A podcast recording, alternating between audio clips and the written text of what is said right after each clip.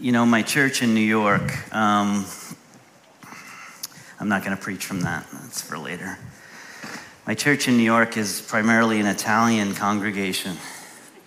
So they need a timer, a countdown for greeting time. Or else people will be like having lunch, someone will open up some appetizers, there'll be like picnic blankets, and people will just start, you know, eating right there. Um, you know, but uh, I've learned that, you know, this church is a good 30 seconds, and then, you know, it's like, okay, we're ready, ready for the word. We're ready for the word. Um, but I'm so excited to be with you this morning. And we've opened up our back wing as well, which is exciting. So, so yeah, all the introverts say amen. Um, amen, amen. A little space, you know, we were getting a little tight there for a few weeks, but it's good to have some space. It's good to make room for more, more friends and, and more people to uh, join us. So, before I open God's word, I want to I want to pray over our message this morning. I always uh, I always prayed that whatever comes from this pulpit would be truth. Uh, whoever speaks from this pulpit would be um, under the conviction of the Holy Spirit, submitted to God, submitted to all of you, and submitted to the world. Apparently, um, so.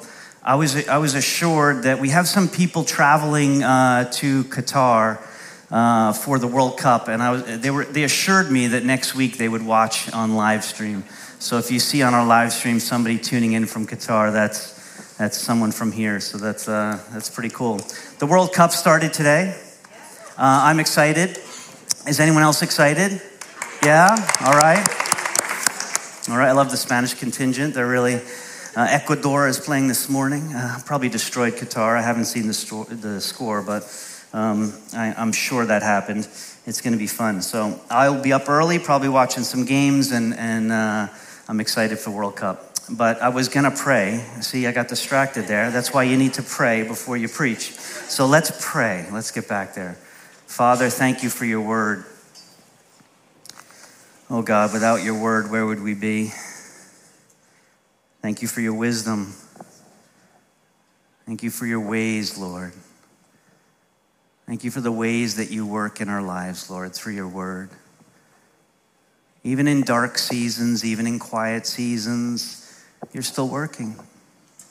Even when we don't feel it, Lord, you're still working. Even when we can't hear, you're still speaking. We submit to your word this morning in Jesus' name. Amen. Amen. Well, we're gonna we're gonna bounce around a little this morning, um, but before I get to to that, I did want to celebrate. So for OCC, Operation Christmas Child, uh, through the Tri Cities, we're a collection center, and so the boxes that came in from the surrounding areas, we had 1,358 shoe boxes. Um, and I wanted to thank um, the team. So, if any of the team are here from Operation Christmas Child, I know Ivy and Bob, Alvis, Corinne, Evelyn, Rachel, or Nancy, or any of you here, if you would just stand for a moment. This whole week they have been here. Corinne, I see you. Yeah. Thank you, Alvis, Ivy in the back, and Bob. Thank you so much.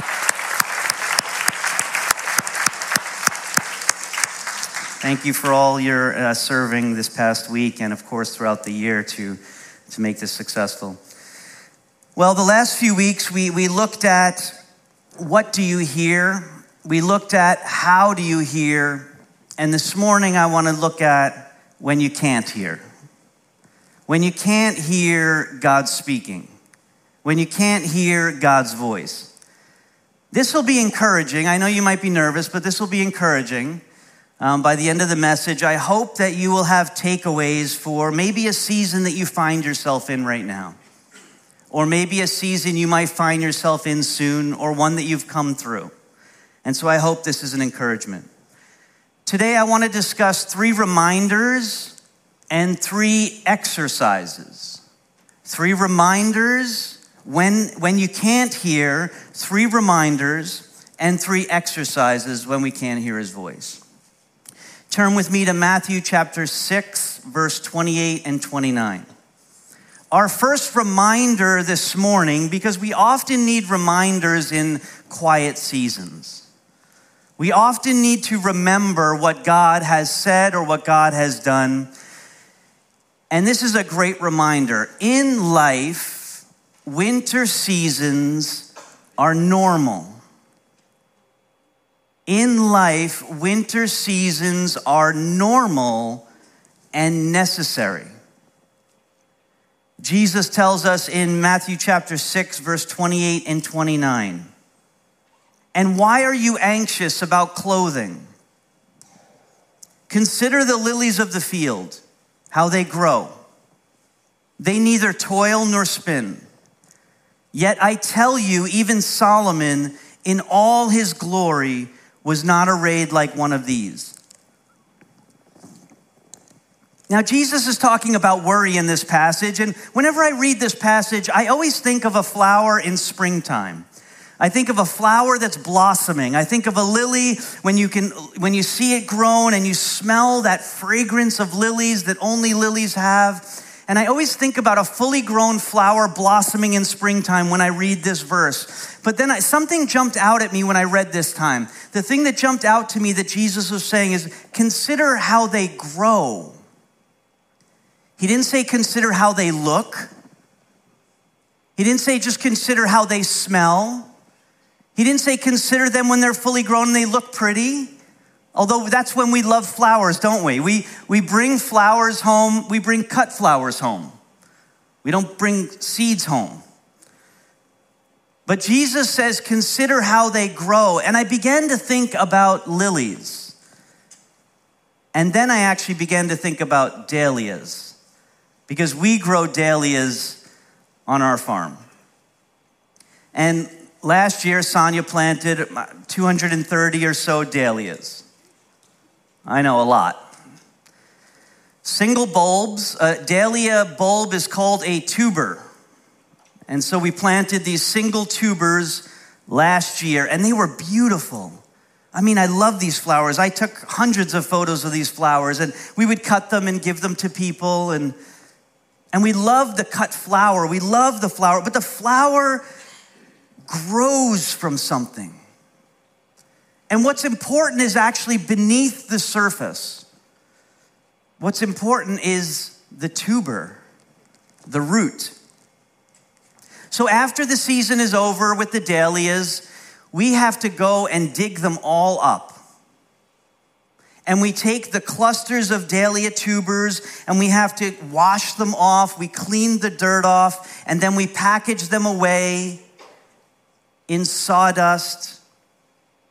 Dahlia tubers are, are very, they, they need the right temperature. They, they need little humidity, but a, but a little bit of humidity, but not too much. They need cool, but not too cold, because you don't want them to freeze. They're actually quite difficult to store.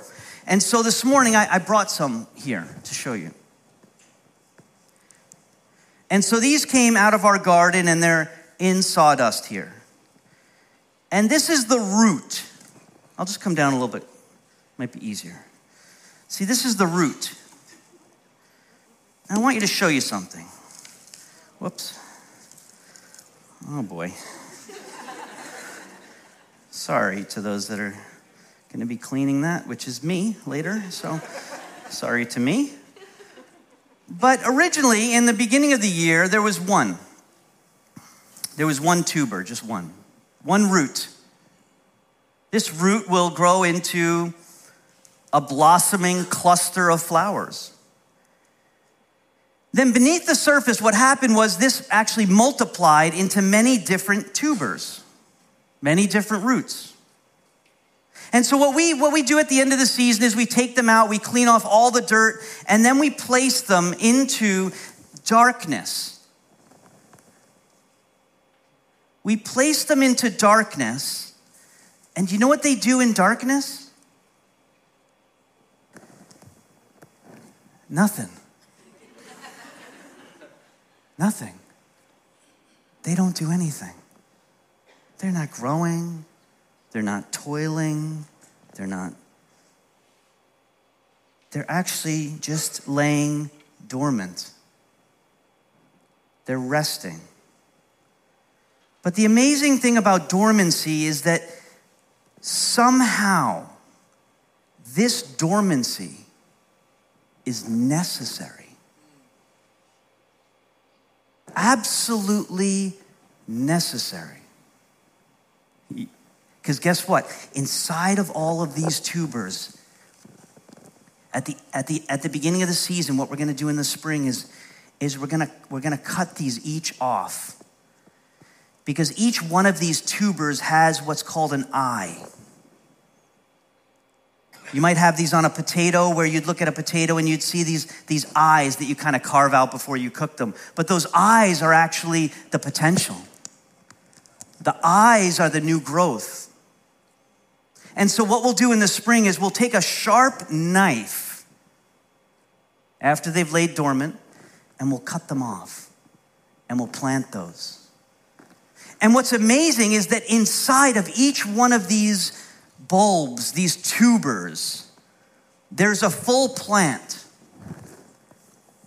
Inside of those tubers is all the nutrients needed for the next season. But right now, guess what they're doing?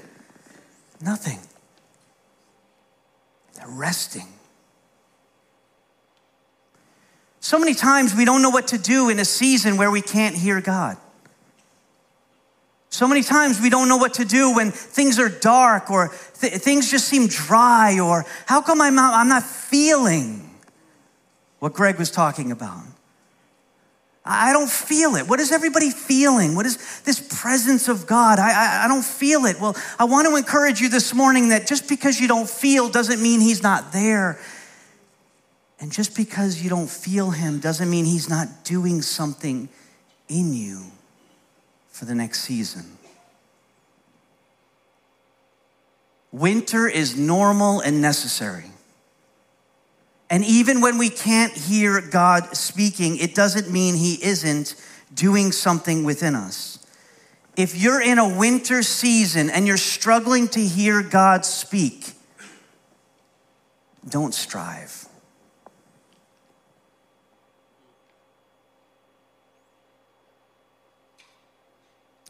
Because it's impossible for a plant to be dormant and to bloom in the same season.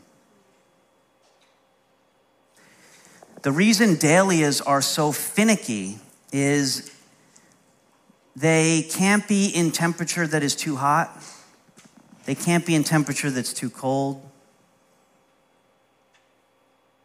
They weren't created for extremes. So usually they have to be taken out and stored. And I thought that's like us. And you might be in a season where you can't hear God, and I want to encourage you it's okay. It's okay to not bloom. Don't strive. Our second reminder this morning is God's power is made perfect in your weakness.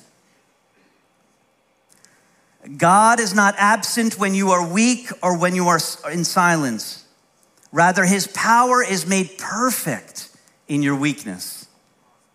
Second Corinthians chapter 12 verse 9 says this. The Lord is speaking to Paul. This is the, the situation where Paul is talking about this thorn in his flesh. Everybody's been debating what is the thorn in Paul's flesh. Is it an eye condition? Is it a spiritual condition? Is it an emotional condition? Is it physical? Uh, we're not going to debate that this morning. We're just going to say this is the context for this verse. So Paul is struggling with something. He's carried it for a long time. And he's and, and the Lord says to him in this season, My grace, Paul, is sufficient for you. For my power is made perfect in weakness. Therefore, I will boast all the more gladly about my weaknesses, so that Christ's power may rest on me. My grace is sufficient. Interesting about that word sufficient. The word sufficient means to be enough. The word sufficient means to be content and to be satisfied. And the, Lord is saying to Paul, Paul, I, I know you're going through this difficult season in your life. I know you're carrying around this thorn with you, Paul. But I want to remind you, Paul, that my grace, the Lord says, is sufficient. Find your contentment in my grace. Be complete in my grace. When I read that verse, I thought to myself, what is sufficient for my life? What is enough? Is God's grace enough for me? Or do I need God's grace plus this blessing, plus that new job, plus that new house, plus this, this financial breakthrough, plus physical healing, plus my kids are all get A pluses in school and they're perfect. I mean, they're perfect, but come on. Like, what is really sufficiency? What does it really mean to be content? Contentment is often framed by feelings, but grace is not a feeling. Grace is a state of being. Grace is undeserved favor. The Lord says, My grace, Joel, is sufficient. You see, I'm a feeler. Anybody else a feeler? You feel God, right? I, want to feel His presence. I'm, I'm emotional. I, I talk with my hands. I'm Italian. I'm a feeler. Can you imagine living with me? You can ask Sonia. It's an experience because I'm a feeler. Like I like to feel. I'm a hugger. Anyone else a hugger? You got a hug? Feel it. Come on, bring it in. Come on. I know that you're. I know you hate hugs, but bring it in. Feeler. But being a feeler is dangerous when you read a verse like, "Oh, my grace is sufficient, Joel."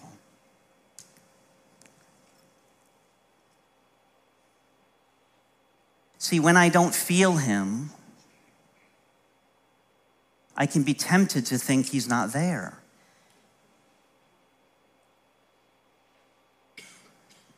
But when I don't feel him and I'm tempted to think he's not there, then his grace is no longer sufficient.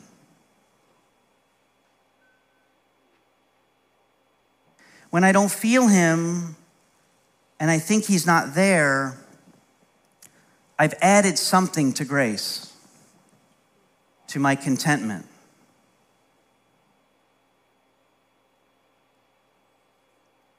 And the Lord says to me, Joel, my power in your life is sufficient. It's made perfect, it's made complete in your weakness. This morning, we're going to imagine that this is a bench press. When I imagined I would use this at home, I thought the bench should be a little bigger but we're going to go with it. And I'm going to need a voluntold person if Greg Nelson would bring his fine self up here. I just, I gotta, yeah, exactly. So I'm, this is Greg Nelson, everyone, missionary, back from France. Um, Bonjour. Uh huh. That's all I know. I just go, uh huh. And then I think I'm French. Uh huh. Yeah. Uh huh. Uh huh. uh huh, Oui, oui. Okay. Now that we've gotten that over with. Um, so I'm gonna I'm gonna lay down and I'm gonna be bench pressing 150 pounds. Okay. And I'm gonna do it 10 times. And so you're gonna be Greg's gonna be my spotter. Okay. So do you know what a spotter is? He's gonna help me when I can't. If I fail, now, I don't think I'm to fail because I can lift 150 pounds, no problem. And we're to imagine that there's 150 pounds. Some of you are like, why don't you choose a higher number? I'm a realist. So, um, so I'm going to start bench pressing, okay? Oh, it worked, kind of. Okay. All right, ready? So here we go. I'll get one. Okay. Two. Um, three. No problem. Four. Five six. I don't need you yet. Seven. Okay. I'm doing this in my own power. Eight. Oh boy. Nine. I got it. I got it, God. Oh. And then 10. I got this one. I don't think I need you. But uh, need you. I need you. Oh, his power is made perfect in my weakness. Thank you. Thanks, ma'am. You see, see, I thought I could do it on my own. And I can attempt to, to do it on my own. And I can work up a lot of effort. But the point is, is that we can't do it on our own. And what happens, interestingly enough, is, is, is in our failure, in our weakness, His power is made complete. His power is invited into my situation. When I'm doing it on my own and everything's fine and I, I can do it, I think I can do it, I can control it, I can, I'm not reminded that His grace is sufficient. I'm not reminded that in my weakness, His power comes. And so, if you are in a season when you can't hear, He will come and He will spot you in your season of quiet.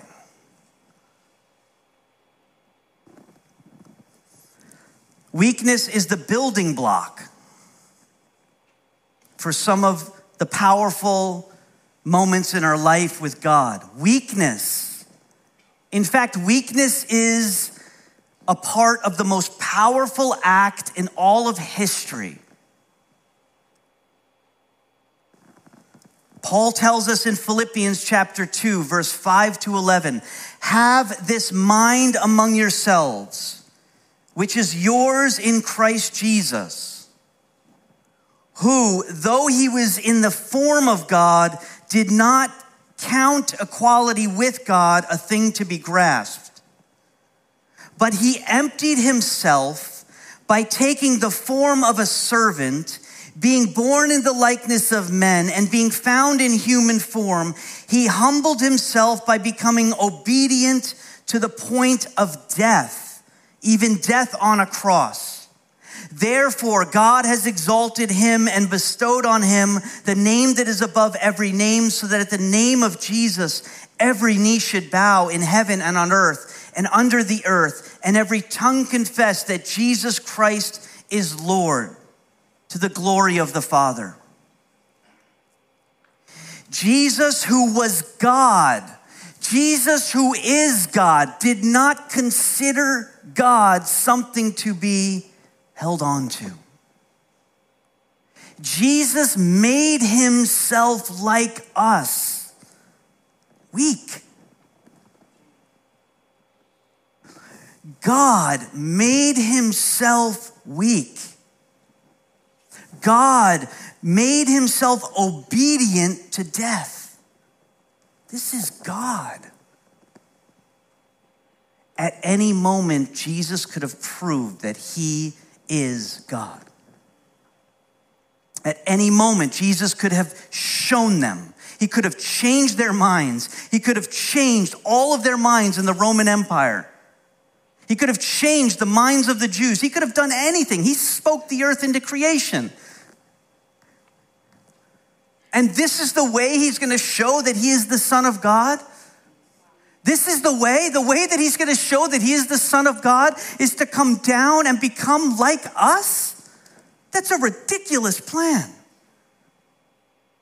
The way that he's going to prove that he's the Son of God is to be made, to make himself weak, to become obedient to death,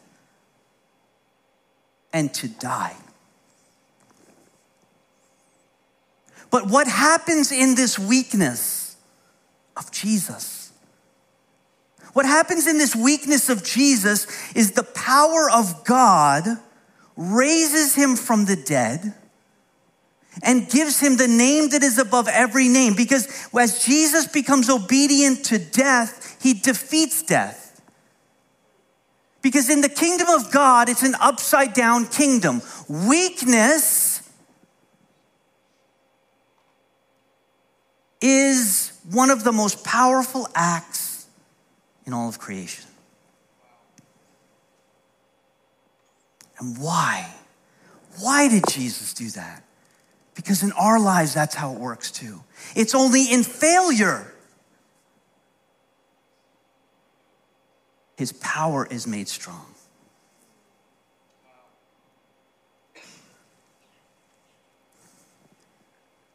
Jesus, an innocent man and creator God, becomes a misunderstood criminal. In the emptying of Jesus, we are filled to overflowing. In the humbling of Jesus, we are given a robe of righteousness. In the weakness of Jesus, we are made strong. In the death of Jesus, we are given life. What do I do when I cannot hear his voice? I trust him that his power is being perfected in my weakness. Our third reminder this morning is sometimes the sign of God speaking comes after you have made a decision. You know the saying, hindsight is 2020? Well, God's prophetic words over our life can also fit into this category. Last week, I shared the story of how I uh, came out to Trinity Western University and I met somebody on a subway in, in downtown New York City and overheard, you know, he overheard our conversation. And th- that was a sign beforehand that I was to come to Trinity. But now I want to share about a sign that comes after you take the step. From Exodus chapter 3, verse 7, 8, and 12. This is right after Moses has this encounter in the burning bush. Spoke about that last week. You can go back and listen to that sermon. And this is right after that. Then the Lord said to Moses, I have surely seen the affliction of my people who are in Egypt and have heard their cry because of their taskmasters. I know their sufferings, and I've come down to deliver them out of the hand of the Egyptians and to bring them up out of that land to a good and broad land, a land flowing with milk and honey, to the place of the Canaanites, the Hittites, the Amorites, the Perizzites, the Hivites, and the Jebusites, and the mosquito bites making sure you're listening. Start naming ites and people drift off. And then in verse 12, the Lord says this to him But I will be with you, and this shall be the sign for you that I have sent you. This is interesting. The Lord says, I'll be with you, and here's the sign that I'm with you, that I've sent you. When you have brought the people out of Egypt, you shall serve God on this mountain. Let's look at it again. Hey, Moses, this is the sign that I'm going to be with you and that I've sent you. When you get back to this mountain with the people, that'll be the sign. If I was Moses, I'd be like, can't I just wheel around the burning bush? Like, can't I just take that bush is burning? You're speaking from it. Can't I just wheel around that burning bush? Like, can't you just talk to me through bushes and trees from now on, God? Like, why do I have to wait? Have you ever wondered this? But this happens in our life all the time. We come through things, we make decisions because we're forced to. We've asked God for direction and we don't seem to have heard from Him. So we have to make a decision. We make the decision. Years later, we look back and we then see the signs along the way and the pieces that fit into place. Sometimes God looks at our life and He goes, You know what, Joel? How about you just make decisions and I'll show you later.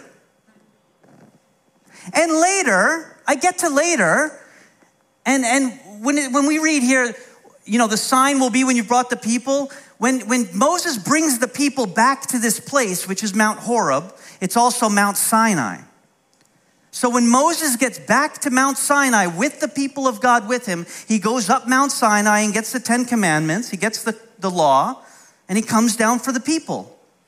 And that moment, after he's done all of this, going to Pharaoh, delivering the people, wandering through the wilderness, all of that, all of that wandering, they get back to Mount Sinai. Now the Lord says, That's the sign that I sent you in the first place. Man, Moses is going on a lot of faith here.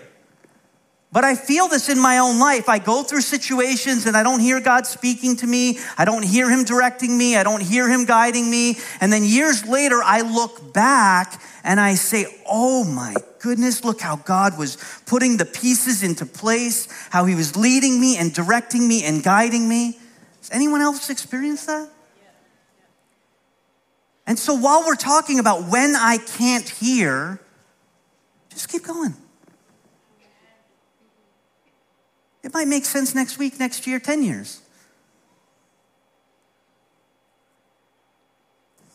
I was going through my office and I, I, found a journal from 2015.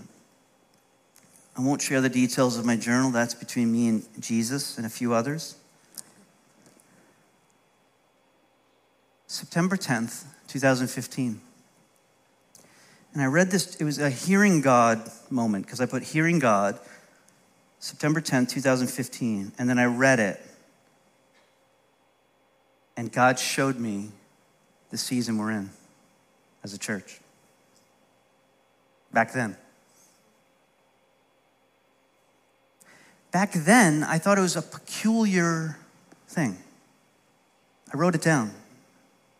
I heard him say it in prayer, so I wrote it in detail. But when I read it, actually read a few months ago for the first time, God was like, now you see. Now you see that I was with you and I was speaking to you, and the pieces that I had to move into place for the season. And it's almost like it's almost like this whole time the file has been downloading from 2015 to now. Like for seven years, the file's been downloading, and I'm supposed to open it now. And when I open it now, Seasons when I didn't know that he was speaking, or think that he was speaking, or feel that he was speaking, or I asked him a hundred thousand times similar questions. It was just like, and he showed me all the moments and pieces of the puzzle that he was putting into place. And so, even when I can't hear, I journal, I write things down, and it could be for the next season that I realize what it was. Now, here are some practical exercises which you already probably may know, but I'm going to share them anyway. Our exercise number one is to offer a sacrifice of praise. Hebrews chapter 13, verse 12 and following. So Jesus also suffered outside the gate in order to sanctify the people through his own blood. Therefore, let us go to him outside the camp and bear the reproach he endured. For here we have no lasting city, but we seek the city that is to come. Through him, then, let us continually offer up a sacrifice of praise through him, let us continually offer up a sacrifice of praise to God. That is the fruit of lips that acknowledge his name. Do not neglect to do good and to share what you have, for such sacrifices are pleasing to God. Praise is not emotionalism, it's a sacrifice.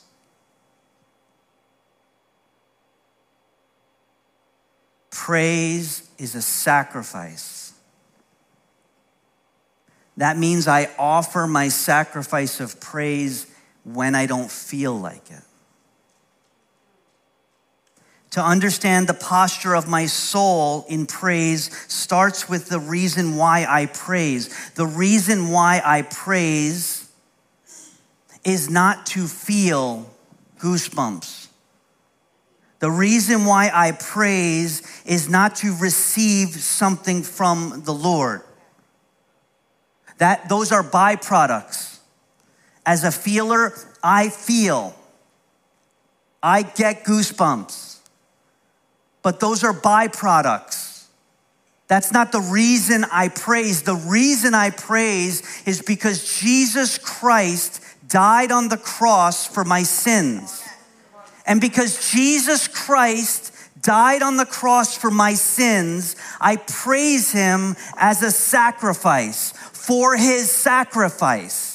So I sacrifice how I'm feeling. I sacrifice what I look like. I sacrifice what I might be going through at the moment. I sacrifice it and I offer him a sacrifice of praise. When I can't hear him, I offer him a sacrifice of praise. When I don't hear him speaking.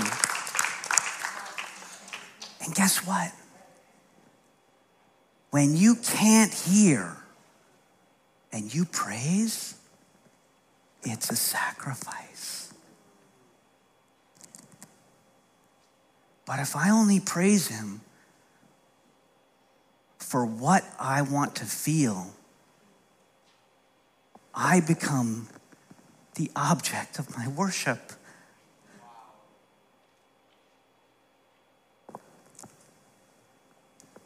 If I only come to church when I want to, then I am the center of my worship.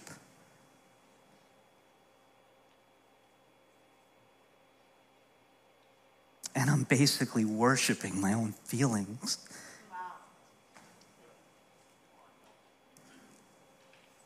But to offer him a sacrifice of praise. God, I can't hear you, God, but I praise you.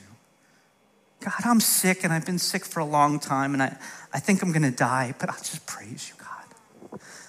These loved ones, they, they're not coming to Jesus and we've already lost some that never came to you, but I'm going to, I'm going to offer you, God, in this moment, in this time, in this season, when I can't hear you, I'm going to offer you a sacrifice of praise. I'm going to praise you, Jesus, for your sacrifice.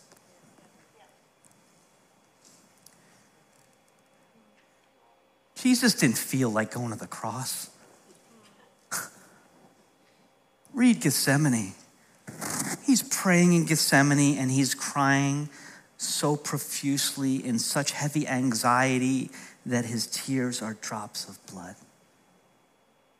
And he says to the Father, Is there any other way? And the Father says, No.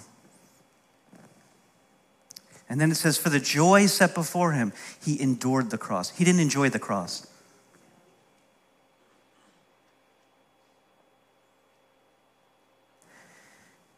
God's power made perfect in your weakness.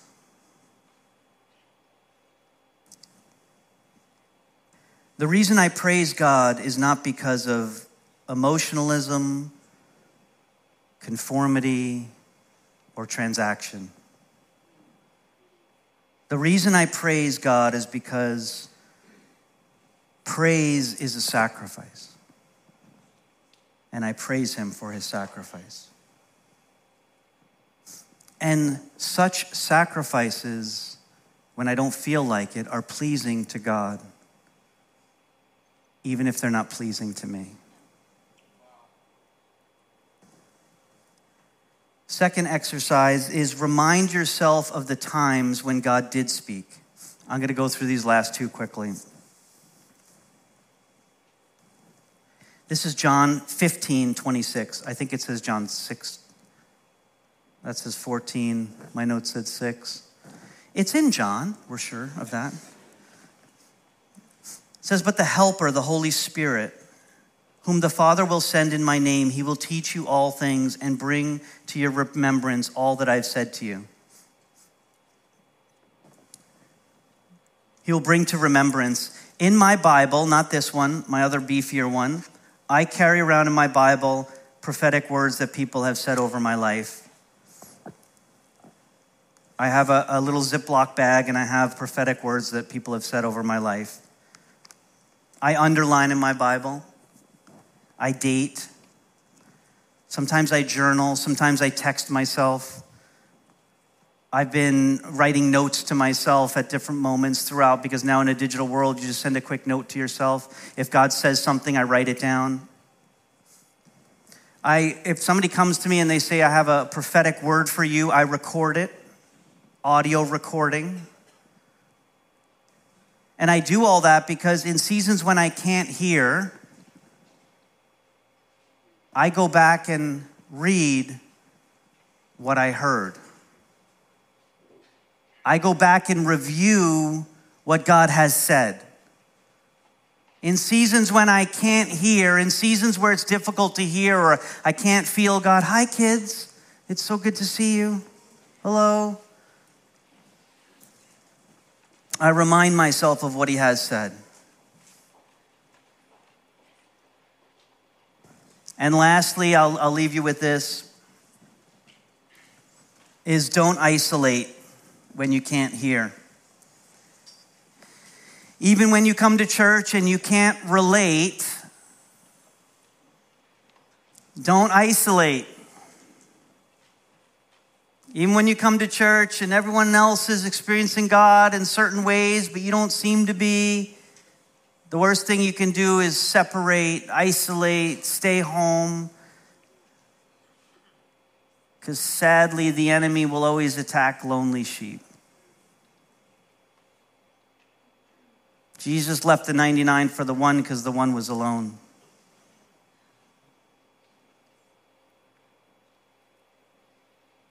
Hearing God in the nation of Israel was always a communal event. It was never isolated to just one person, it was community. Hear, O Israel, the Lord our God, the Lord is one. That's a community event. And so I'll conclude with this when you cannot hear God's voice, remember the past and rest in the present the season will pass. Whatever you do, don't isolate. The enemy will always attack lonely sheep. Kids, I taught them about something today. Do you know what this is? What do you think this is? A potato? A, what is it? What is it? What is it, Anya? Anya should. A root? Definitely not a vegetable. So it is a root, that is correct. It's the root of dahlia flowers. And each one of these kids, each one of these will cut off in the spring and we'll plant them in the ground. And they will grow to be their own flower. Isn't that pretty? And so, what I was saying today is sometimes we can't hear God. Like sometimes we don't hear God speak. And sometimes it's hard to hear Him. And sometimes it's like, God, what'd you say? And that's okay. It's okay to not hear all the time because God is doing something beneath the surface. And He's doing something in your lives, kids, too. Beneath the surface, deep inside of you. He's planted this root of the Holy Spirit inside each one of you because He loves you. Isn't that cool? Yeah, I know. If you were here for the whole sermon, you would have really kind of gotten the whole picture, but I can sense your excitement, though.